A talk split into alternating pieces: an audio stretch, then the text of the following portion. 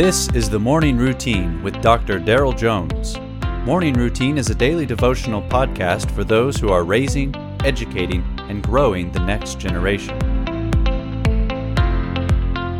Here we are together again for another day. It is July 22nd, and today I'm reading from Luke chapter 8, verses 1 through 3. Soon afterwards, Jesus went on through cities and villages, proclaiming and bringing the good news of the kingdom of God and the twelve were with him, and also some women who had been healed of evil spirits and infirmities. Mary, called Magdalene, from whom seven demons had gone out, and Joanna, the wife of Chuza, Herod's household manager, and Susanna, and many others who provided for them out of their means. For some three years, Jesus and his disciples traveled around teaching and healing. But how were they funded? Specifically, their basic expenses.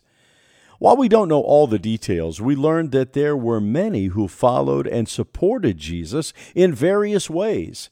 In today's passage, Luke gives us a snapshot of a few of Jesus' followers who supported his ministry financially Mary Magdalene and Joanna, who are likely named because they were better known to Luke's readers but also many unnamed women and men who contributed.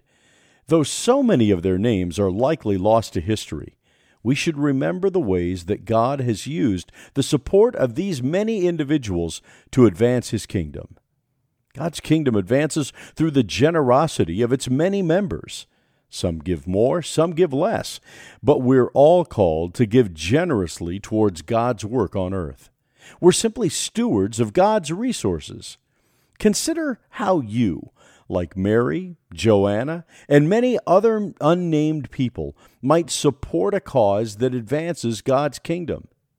Imagine if the local church, the local school, and the local families all supported each other in order to strengthen each other to be one mighty spiritual force in communities. How can you pass on such a generous spirit to your children?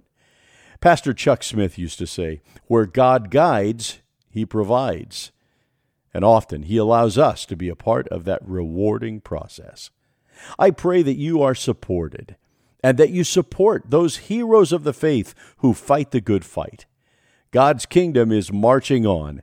God bless you as you march in step.